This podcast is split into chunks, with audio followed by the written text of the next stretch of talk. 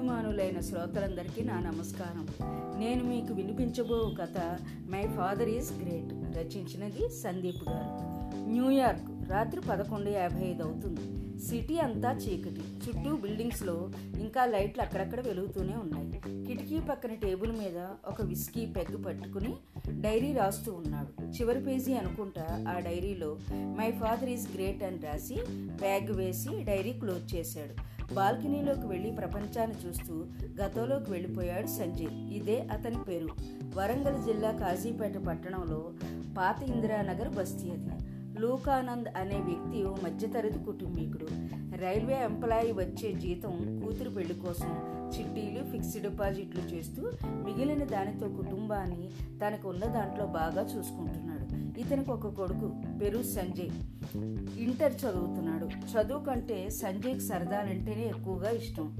లోకానంద్కి తన కొడుకంటే చాలా ఇష్టం. అంతేకాదు చాలా నమ్మకం.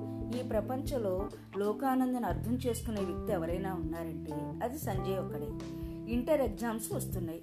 ఎప్పుడు బలాదురుగా తిరగడమేనా? చదివేదేం లేదా? అని తిడుతుంటుంది సంజయ్ తల్లి సునీత. నువ్వు ఏం టెన్షన్ పడకు నేను పాస్ అవుతాను అని చెప్పేశాడు సంజయ్. అది చూసిన లోకానంద్ చిన్నగా నవ్వుతూ భార్య వంక చూశాడు. కోపంతో భార్య మీరు ఇలాగే నవ్వుతూ సైలెంట్గా ఉండండి. వాడు అలాగే ఆవారాగా తిరుగుతూ చెడిపోతుంటాడు. చెడిపోనివ్వవే జీవితం విలువ కాలం విలువ కుటుంబ బాధ్యత తెలిసి వస్తుందంటాడు లోకానంద్. నిరుత్సాహంగా చూస్తూ సునీత్ ఒక తండ్రి చెప్పాల్సిన మాటలేనా ఇవి? కొడుకు చెడు తిరుగుళ్ళు తిరగకుండా బుద్ధి మాటలు చెప్పాలి. కానీ ఇలా నీకు ఇష్టం వచ్చినట్టుండు నీకు ఇష్టమైనట్టు చెయ్యి అని ప్రోత్సహిస్తారా? భార్యను చూసి నవ్వుతూ తన భుజం మీద చెయ్యి వేసి దగ్గర తీసుకుని వాడు రెండేళ్ళు ఉన్నప్పుడు నువ్వు ఈ వీధిలోని పంపు దగ్గర నీళ్ళు మోస్తూ ఉంటే నీ వెనకాలే చిన్న చెంబుతో నీళ్ళు నింపుకుని వచ్చేవాడు. అది చూసి నువ్వు చాలా సంతోషించేదాన్ని నీ గుర్తుందా? అని భార్య కళ్ళలోకి చూసి అడిగాడు లోకానంద్. ఇప్పుడు దానికి దీనికి పోలికేంటి? అంది భర్త కళ్ళు చూస్తూ సునీత. చిన్నగా నవ్వుతూ చెప్తాను. అలా ఒకసారి కింద పడితే నువ్వు చాలా ఏడ్చావు. ఆ తర్వాత వాడు నీ కన్నీళ్ళు తుడిచి మళ్ళీ చెంబు పట్టుకుని నడిచాడు. అది చూసి నువ్వు మళ్ళీ నవ్వావు. వాడు దెబ్బ తగిలింది కదా అని ఆగిపోలేదు. ఏ వయసులోనైనా ఏ పరిస్థితిలో అయినా ఏ పని చేసినా మంచి నుండి చెడుని చెడు నుండి మంచిని కష్టం నుండి ఫలితాన్ని ఫలితం కోసం కష్టాన్ని జీవితమే అనుభవాలుగా చూపిస్తుంది నేర్పిస్తుంది. నా పిల్లలకి నేను స్వేచ్ఛనిస్తాను ఆధ్యాత్మిక విషయాలు చెప్తాను. అంతేకాని వాళ్ళు తప్పు చేస్తారేమో అని ముందు జాగ్రత్తగా క్రమశిక్షణ అనే ఎక్వేరియంలో చేపలుగా పెంచను. సముద్రంలో సమాజంలో జీవులుగా పెంచుతాను. తప్పులు అందరూ చేస్తారు చూస్తారు. కానీ అది తప్పని చెప్పి తప్పని ఒప్పుకుని దానిలోని నీతిని నిజాయితీని తెలుసుకోవడం మంచిది. ఎవరి జీవితం వారిది. ఎవరి జీవితంతో నాకేం పని? నేను బాగుంటే చాలు. నా కుటుంబం బాగుంటే చాలు అనే స్వార్థపు ఆలోచనలు నా పిల్లలకు సోకడం కలగడం నాకు నచ్చదు.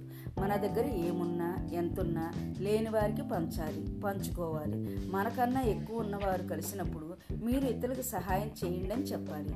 ఒకరితో ఒకరు కలిసి బ్రతకడం కంటే పక్కన నిలుచోవడమే కాదు పడిపోతుంటే పట్టుకోవడం. ఇవే నా పిల్లలకి నేను చెప్పే విషయాలు. ఉమా బాగుంది మీ ఉపదేశం. మీలాంటి తండ్రులు నవల్లో కథల్లో సినిమాలో లేదా ఎక్కడో ఒక చోట చాలా తక్కువ మంది ఉంటారు. మీలాగా అంది సునీత. భర్తలు భార్యలకు బోరు కొడతారేమో కానీ భార్యలు భర్తలకు బోరు కొట్టరు. ఇలా మీతో మాట మాట వాదించడం కన్నా మౌనంగా ఉండడమే మిన్న. నాకు కాస్త టీ ఇస్తే తాగేసి ప్రశాంతంగా ఉంటాను అంటాడు లుకానంద్. తండ్రి మాటల్ని వరండాలో నిలుచుని ఓ విద్యార్థిలా వింటుంటాడు సంజయ్ ఓ రోజు ఇంటర్ రిజల్ట్స్ వచ్చాయి. లోక మార్నింగ్ షిఫ్ట్కి వెళ్ళి వస్తుంటాడు. వీధిలో కొంతమంది తండ్రులు పేపర్ పట్టుకుని ఇంటి ముందు ఉన్న గద్దె అంటే అర మీద కూర్చుని ముచ్చట పెడుతుంటారు. వస్తున్న లోకను చూసి అందులో ఒకతను ఏమో లుకానాన్ ఈరోజు ఇంటర్ రిజల్ట్స్ వచ్చాయి తెలుసా? మా పిల్లల మార్కులు ర్యాంకులు అదరగొట్టేశారు. లోకానంద్ అవునా? చాలా సంతోషం. పిల్లలు గొప్పగా చదివితే తల్లిదండ్రులు గౌరవమే కదా? అంటాడు. అందులో మరొకతను అవును నీ కొడుకు పాస్ అయ్యాడా దొబ్బాడా? అని పగలబడి నవ్వుతారు. అందులో ఇంకొక అతను దొబ్బకి ఏం చేస్తాడు? మనలాగా వాళ్ళ పిల్లల్ని నారాయణలో చైతన్యలో చదివించాడా ఏంటి? ఆయన స్థాయికి ప్రభుత్వ స్కూల్లో చదివించాడు. అలాగే దొబ్బుతాడు. ఇంతలో అక్కడికి సంజయ్ వస్తాడు.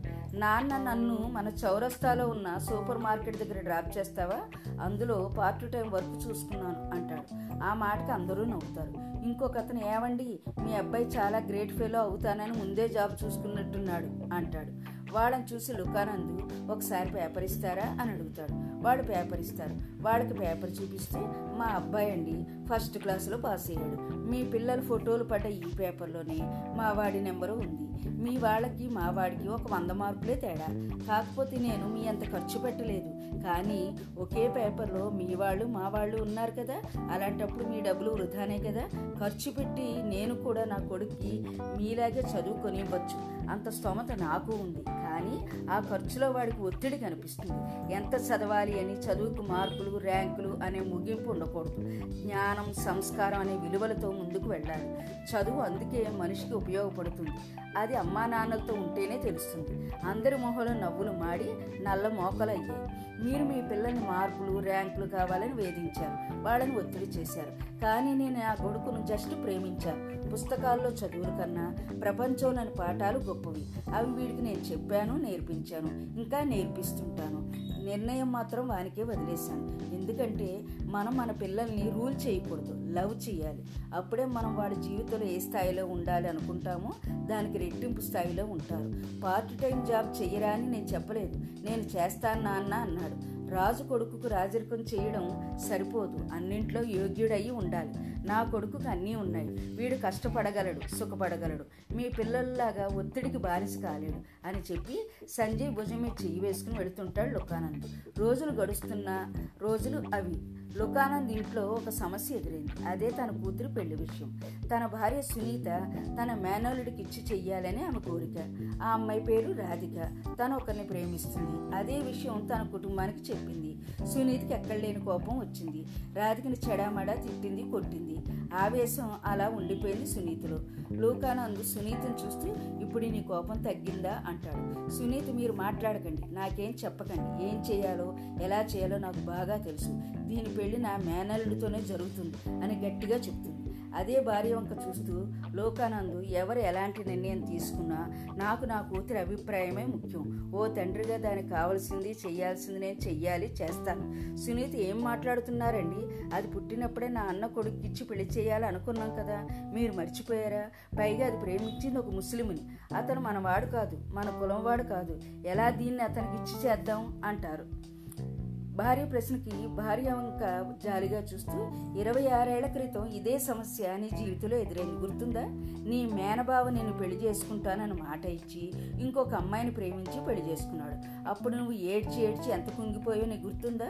ఒకరోజు ఇంట్లో మళ్ళీ అందరూ నీతో పెళ్ళి గురించి మాట్లాడితే నువ్వేమన్నావు? నాకు ఏ బంధుత్వంతో సంబంధం లేని ఏ కులం అవసరం లేని ఏ మతంతో పని లేని వ్యక్తిని నాకు తీసుకొచ్చి పెళ్ళి చేయండి అని చెప్పావు. ఎందుకు నీకు? కోపం నీ బంధువుల మీద నీ కులం మీద నీ మతం మీద నీకు కావలసిన వాడిని నువ్వు పొందలేకపోయావు. వాళ్ళు నీకు ఇవ్వలేకపోయారు అని చివరికి ఈ అనాథం చేసుకున్నావు. అనడంతో సునీత కళ్ళల్లో నీళ్ళు రాలుతాయి ఇవన్నీ నాకు తెలిసిన నేను ఎందుకు నేను చేసుకున్నానో తెలుసా? మీ కుటుంబంలో ఉన్న మానవత్వం అంటే నాకు చాలా ఇష్టం. అమ్మా నాన్నలు చనిపోయి నేను పసికందుగా ఉన్నప్పుడు మా పెద్దమ్మ వాళ్ళు నన్ను బయట పడేయబోయారట. ఆ ఊరికి పంచాయతీ చెప్పడానికి వచ్చిన మీ తాత నన్ను చూసి మా కుటుంబం ముందు మోకరించి తను కండువాను జోలుపెట్టి నా ప్రాణాన్ని నన్ను భిక్షం అడుక్కున్నాడు. అది విన్నా అందరికీ కంట నీళ్ళు ఆగలేకపోయాయి. తన తండ్రి జీవితం ఇంత విషాదం దాగి ఉందా అని నన్ను ఇంటికి తీసుకొస్తే మీ కుటుంబం ఎక్కడ నన్ను తిరస్కరిస్తారని బాధపడి నన్ను ఒక అనాథ క్రిస్టియన్ హాస్టల్లో చేర్పించారు. ప్రతి నెల వచ్చి నన్ను బాగున్నావా బాగా చదువుతున్నావని పలకరిస్తూ నా బాగోగుడు చూసుకునేవారు. నా చదువు అయిపోయి ఉద్యోగ ప్రయత్నాలు ఉన్నప్పుడు నన్ను నా కులం ఏంటి మతం ఏంటి నీ తల్లిదండ్రులు ఎవరని చాలా ప్రశ్నించేవారు. నేను మౌనంగా ఉండేవాడిని. ఒకరోజు నన్ను చూడ్డానికి వచ్చిన తాత నా మౌనాన్ని చూసి ఏమైందని అడిగారు. నా కులం మతం తల్లిదండ్రులు ఎవరో అని అడుగుతున్నారు. నేనేం చెప్పలేకపోయాను. అని చెప్పాను ఆయన నవ్వుతూ నీకు కులం ఉంది మతం ఉంది తల్లిదండ్రులు ఉన్నారా అని చెప్పాడు. ఏంటి ఎవరు అని అడిగాను. నువ్వు ఎవరితో అయితే నా అని ప్రేమగా మాట్లాడతావో ఆ ప్రేమే నీ కులం. నీ చుట్టూ ఉన్న వారికి ఆపద వస్తే మానవత్వంతో నీ తోచిన సహాయం చేస్తావో అదే నీ మతం. ఇక నీ కుటుంబం అంటావా? ఈ దేశమే ఈ సమాజమే నీ కుటుంబం. ఇంకోసారి ఇంటర్వ్యూలో ఇలాంటి ప్రశ్నలు అడిగితే ఇవే సమాధానాలు చెప్పు. ఎవడు నిన్ను హేళన చేస్తాడో చూస్తా అని నాకు ధైర్యం చెప్పాడు. నీ పెళ్ళి గురించి జరిగిన విషయం నాకు చెప్పి నిన్ను పెళ్ళి చేసుకుంటావని అడిగాడు. మానవత్వంలో ఉన్న ఒక మనిషి ఒక కుటుంబంలో చోటు ఇస్తానంటే ఎలా కాదనాలి? నా పుట్టుక ఓ చోట నా పెరుగుదల ఓ చోట నా జీవితం ఓ చోట మొదలై కొనసాగుతూనే ఉంది. హాస్టల్లో చదువుకున్న నాకు లోకానందని అని పేరు పెట్టారు. అది క్రైస్తవ మతం. నా పేరుకు అర్థం కమ్ముకుంటున్న చీకటిలో వెలుతురుని ఉదయించడం. ఆ వెలుతురు ఇతరులకు ఆనందం కలిగిస్తుంది.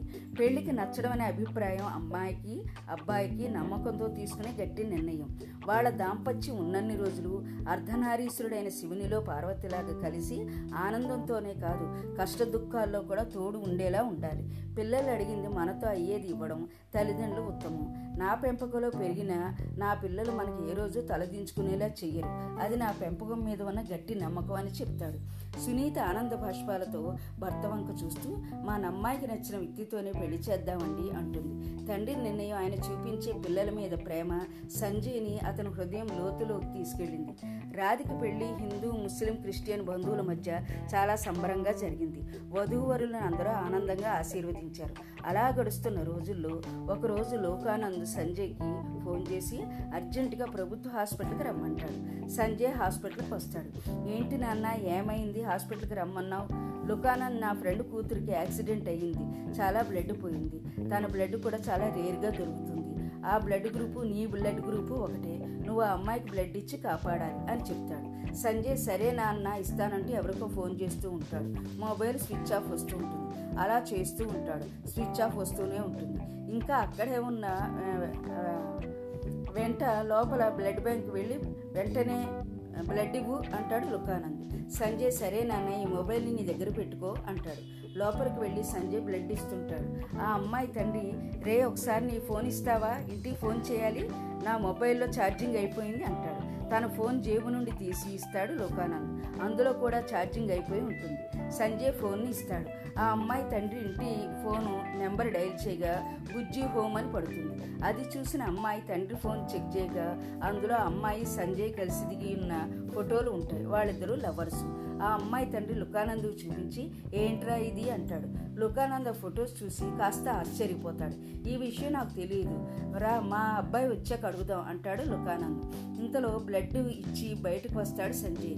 ఆ పెద్దవాడు సంజయ్ని మౌనంగా చూస్తూ ఉండిపోతారు. లుకానంద్ ఏంట్రా అలా టెన్షన్గా ఉన్నావు? సంజయ్ నేను ఒక అమ్మాయిని ప్రేమిస్తున్నాను. నాన్న మార్నింగ్ ఫోన్లో మాట్లాడాను. తర్వాత మాట్లాడతానని చెప్పాను. టూ అవర్స్ నుంచి కాల్ చేసినా స్విచ్ ఆఫ్ వస్తుంది. ఆ అమ్మాయి తండ్రి ఫోన్లోని ఫోటో చూపిస్తూ ఆ అమ్మాయి ఈ అమ్మాయి అనే బాబు? అంటాడు. దిగులుతో సంజయ్ అవును అంకులు తనే నా గర్ల్ ఫ్రెండ్. కొడుకు మాటలు లుకానంద ఆశ్చర్యపోయి రే సంజయ్ నువ్వు ఇప్పుడు బ్లడ్ ఇచ్చింది నువ్వు ప్రేమించే అమ్మాయికేరా? అంటాడు. ఆ మాటకి సంజయ్ భయంతో టెన్షన్తో హాస్పిటల్ లోపలికి పరిగెడతాడు. ఏడుస్తూ ఐసీయూ రూమ్లో ఉన్న అమ్మాయిని చూస్తూ ఏడుస్తుంటాడు. ఆ ఇద్దరు తండ్రులు ఐసీయూ దగ్గరికి వచ్చి సంజయ్ ఆవేదన చూస్తూ ఉంటారు. ఇంతలో డాక్టర్స్ అక్కడికి వస్తారు. డాక్టర్ మీలో పేషెంట్ తండ్రి ఎవరు? ఆ అమ్మాయి తండ్రి నేనే అని చెప్తాడు. చెప్తాడు. డాక్టర్ ఇబ్బందిగా మీకు ఎలా చెప్పాలో అర్థం కావడం లేదు. ఆ మాటకు ఆ ముగ్గురు డాక్టర్ వంక చూస్తారు. డాక్టర్ మీ అమ్మాయి తలకి దెబ్బ బలంగా తగిలి మెదడులో నర్వస్ సిస్టమ్ డ్యామేజ్ అయ్యి తన కోమాలోకి వెళ్ళింది అని చెప్పడంతో ఒకవైపు ఆ తండ్రికి మరోవైపు లవర్కి గుండెలు పగిలిపోయాయి. డాక్టర్ తను మళ్ళీ మామూలు మనిషి అవ్వచ్చు అవ్వకపోవచ్చు అని చెప్తాడు. ట్రీట్మెంట్ కంటిన్యూ చేస్తూనే ఉండాలి అంటాడు. ఉన్న చోట ఇద్దరు కుప్పకూలిపోతారు. హాస్పిటల్లో వారిద్దరి జీవితాల్లో విషాద చీకట్లు కమ్మాయి. ఆ తండ్రికి ఆమె ఒక్కదే కూతురు. ఆ అమ్మాయి నాలుగేళ్ళ వయసులో అతని భార్య చనిపోయింది. రెండో పెళ్ళి చేసుకుంటే వచ్చిన సవతి తల్లి ఎలా చూసుకుంటుందో అని ఆ రెండో పెళ్ళి చేసుకోకుండా ఉండిపోయాడు సన్ సంజయ్ అమ్మాయిని ఎయిత్ క్లాస్ నుంచి లవ్ చేసుకుంటూ ఉన్నారు. ఆమెను ఎంతో ప్రాణంగా ప్రేమిస్తున్నాడు. ఒక్కసారి ఆ అమ్మాయికి అలా జరగడంతో ఆ ఇద్దరు కుంగిపోయారు. వాళ్ళిద్దరి చీకటి జీవితంలోకి లోకానంద్ ధైర్యం అనే వెలుతుర్ని ఆ తండ్రికి స్నేహితుడిగా తన కొడుకు తండ్రిగా నింపేశాడు. వాళ్ళిద్దరికీ లోకానందు సమస్యలు ఎప్పుడూ సహజంగానే ఉంటాయి. మనకు సవాళ్ళు విసురుతూనే ఉంటాయి. జీవితంలో ఆనందంగా ఉండడమే కాదు బాధల్లో భరోసాగా కూడా ఉండాలి. మీ ఇద్దరి ప్రేమ మీద మీకు నమ్మకం ఉంటే తను మీకోసం తొందరలో కోరుకుని మీ ఇద్దరి పెదాల మీద చిరునవ్వుగా ఉదయిస్తుంది. ఆ మాట విన్న సంజయ్ తన తండ్రిని హక్ చేసుకుంటాడు. ఆ అమ్మాయి తండ్రి లోకానంద్ చేయి పట్టుకుంటాడు. ప్రతిరోజు ఆ ఇద్దరికి లోకానంద్ చెప్పే మాటలు వాళ్ళలో చాలా ధైర్యాన్ని ఉత్సాహాన్ని కలిగిస్తుంటాయి లోకానంద్ ప్రతిరోజు నీ కూతురుతో ఎలా మాట్లాడేవాడివి? నువ్వు నీ గర్ల్ ఫ్రెండ్తో ఎంత సరదాగా ఉండేవాడివో మీరు అలాగే ఉండండి. ఆమెతో మాట్లాడండి పోట్లాడండి ప్రేమించండి. దానికి గుర్తు చేయడానికి ప్రయత్నించండి. ప్రయత్నం ఎప్పుడు వృధా కాదు. ఫలితాన్ని తప్పకుండా ఇస్తుంది అని చెప్తాడు. ఇలాగ సెవెన్ ఇయర్స్ అయిన తర్వాత న్యూయార్క్లో కంపెనీ సీఈఓని ఒక మీడియా ఇంటర్వ్యూ చేస్తూ అడిగిన ప్రశ్నలకు చాలా గొప్ప సమాధానాలు ఇచ్చాడు. మీడియా సంజయ్ చివరి ప్రశ్న ఇంతమంది ఎంప్లాయీస్ మీ కింద వర్క్ చేస్తూ మీరు వాళ్ళని రూల్ చేయడం మీకు ఎలా అనిపిస్తుంది? సంజయ్ సారీ మీరు తప్పుగా మాట్లాడుతున్నారు. వాళ్ళు నా కింద ఎంప్లాయీస్ కాదు. వాళ్ళు నా కొలీగ్స్ నేను కూడా ఈ కంపెనీలో వర్కర్ని. నేను వాళ్ళని రూల్ చేయడం లేదు ఎంకరేజ్ చేస్తున్నాను. అందుకే ఈ కంపెనీ ఇంకా సక్సెస్ అవుతూనే ఉంది ఉంటుంది కూడా అని ఇంటర్వ్యూ ముగిస్తాడు. రాత్రి పదకొండు యాభై ఐదు అవుతుంది. చివరి పేజీ ముగుస్తుంది. బాల్కనీలో నిలిచిని ప్రపంచాన్ని చూస్తున్న సంజయ్ని అనిత కళ్ళు మూసి కేక్ దగ్గర తీసుకొచ్చి కళ్ళు తెరిపించి సర్ప్రైజ్ ఇస్తుంది. సంజయ్ ముందు తన ఫ్యామిలీ వాళ్ళందరూ ఉంటారు. టైం పదకొండు యాభై తొమ్మిది అవుతుంది. అందరూ హ్యాపీ బర్త్డే గట్టిగా అరుస్తూ విష్ చేస్తారు. సంజయ్ నవ్వుతూ అమ్మ వంక చూస్తూ ఏంటమ్మా నేనే మీ దగ్గరికి వచ్చేవాడిని కదా మీరు ఇంత దూరం రావాలా? సునీత రే ప్రతి సంవత్సరం నువ్వే మాకు సర్ప్రైజ్ ఇస్తుంటావా? మేము ఇవ్వకూడదా? అని నవ్వుతారు. అందరూ అంతా కలిసి ఒక బిగ్ సెల్ఫీ దిగేస్తారు. కేక్ మొహానికి పూసుకుని కోమాలోనుడు అనిత ఇంక బయటికి రాదేమో అనే నా సందేహం మా నాన్న నాకు ఇచ్చిన ధైర్యమే నాకు అనితని ఇలా నాతో ఉండేలా చేసింది. ఒంటరిగా నింగిలోకి చూస్తూ సంజయ్ నాన్న నువ్వే నాకు ఇన్స్ట్రక్షన్ నువ్వే నా మోటివేషన్ నా ధైర్యం నువ్వే నా గొప్పతనం నువ్వే నా కొడుకు మీద నమ్మకమే నా చదువు. ఓ విద్యార్థి ఎంత తక్కువన్నా ఏదో సాధిస్తాడు అనే ఆశ ఓ వ్యక్తే వ్యవస్థ అతని మాటలే నీకు ఆదర్శం. ఓ ఆడపిల్ల ఇష్టమే నీ అభిప్రాయం. ఓ స్నేహితుని బాధని నీ చేత పట్టుకుని భరోసా కల్పించడం. ఓ ప్రేమికుని ప్రేమను కన్నీటి నుండి చిరునవ్వుతో గెలిపించడం అది నీకే సాధ్యం. నానా నువ్వు నాతో లేవని నేను ఎప్పుడు బాధపడను. ఎందుకంటే ప్రతిరోజు సూర్యుడులా నా కోసం ఉదయిస్తావు. ప్రతి రాత్రి ఓ తరాల ఈ విశ్వంలో అంతా కనిపిస్తావు. నువ్వు నమ్మిన కులం ప్రేమ నువ్వు స్వీకరించిన మతం మానవత్వం. నువ్వు బ్రతికిన ఈ సమాజమే నీ కుటుంబం. ఇవే నువ్వు మాకు కల్పించిన బాధ్యతలు. వీటికి ఏ భంగం కలగకుండా అనుక్షణం రక్షిస్తుంటాను. My father is great. నా కథ శాంతం ఉన్నందుకు మీకు నా ధన్యవాదాలు. Thank you.